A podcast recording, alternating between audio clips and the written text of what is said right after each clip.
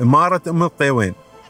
سهل رملي وساحل يمتد لأكثر من 65 كيلومتر بين الشارقة ورأس الخيمة. تاريخ قديم مما قبل الميلاد وتاريخ بحري عميق وبالرغم من أنها ثاني أصغر إمارة في الدولة إلا أنها كانت الأشرس في مقاومة الاستعمار فيما مضى. إلى أن سميت بأم القوتين القوة البحرية والقوة البرية وحاليا بأم القيوين. تاريخ هذه الإمارة العريق لا يمكن إنكاره. فمنذ ستة آلاف عام وهذه المدينة مأهولة ومشهورة كما تشير التقارير الأثرية إلى أن هذه الإمارة كانت في تلك الحقبات القديمة أحد الحضارات المتقدمة تجاريا. فمن بين المباني التي وجدت في موقع تل أبرق داخل الإمارة قلعة بنيت من الحجارة البحرية حيث أن هذه القلعة تعبر عن مدى تطور العمارة في المنطقة ذلك الوقت. تشير التقارير إلى أن أم القيوين هي أول مركز للغوص والبحث عن اللؤلؤ في العالم فلطالما كان سكانها يعتمدون على صيده وبيعه كما الثروة السمكية الموجودة هناك واعتمد أهل الإمارة على المساحات الواسعة في زراعة النخيل. ولعل ما يلفت الانتباه هنا أنه وفي فترة ما قبل الاتحاد كان أحد مصادر الدخل الرئيسية للإمارة هو بيع الطوابع ليس للأغراض البريدية ولكن لهواة جمعها. انضمت الإمارة للاتحاد في عام 1971 حيث كانت الإمارة في ذلك الوقت تحت حكم المغفور له بإذن الله تعالى الشيخ أحمد بن راشد المعلى طيب الله ثراه. حيث عمل الشيخ أحمد مع الشيخ زايد طيب الله ثراه على بداية تطوير وتحديث الإمارة فكان هذا العام مفصليا بالنسبة لها. وبالفعل عجلة التطوير التي بدأت تدور في كافة أرجاء الإمارات العربية المتحدة وصلت أم القوين.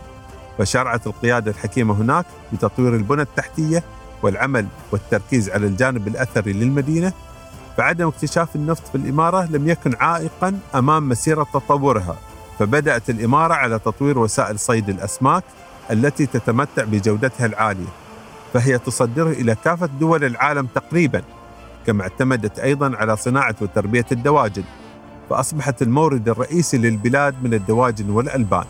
كما تم إنشاء ميناء أحمد بن راشد والتي تسعى الإمارة من خلاله إلى توسيع قاعدة استثماراتها خاصة بعد إنشاء المنطقة الحرة فيها. أما بالنسبة للتطور في هذه الإمارة فوجود حكومة إلكترونية فيها منذ عام 2013 يعد سبقا عالميا حيث أن الشيخ سعود بن راشد المعلى حاكم الإمارة أصدر مرسوما في ذلك العام بإنشاء الحكومة من هذا النوع. بهدف ممارسة نشاطات الحكومة بوسائط تقنية المعلومات الإلكترونية سواء بين الحكومة وأجهزتها أو مرافقها.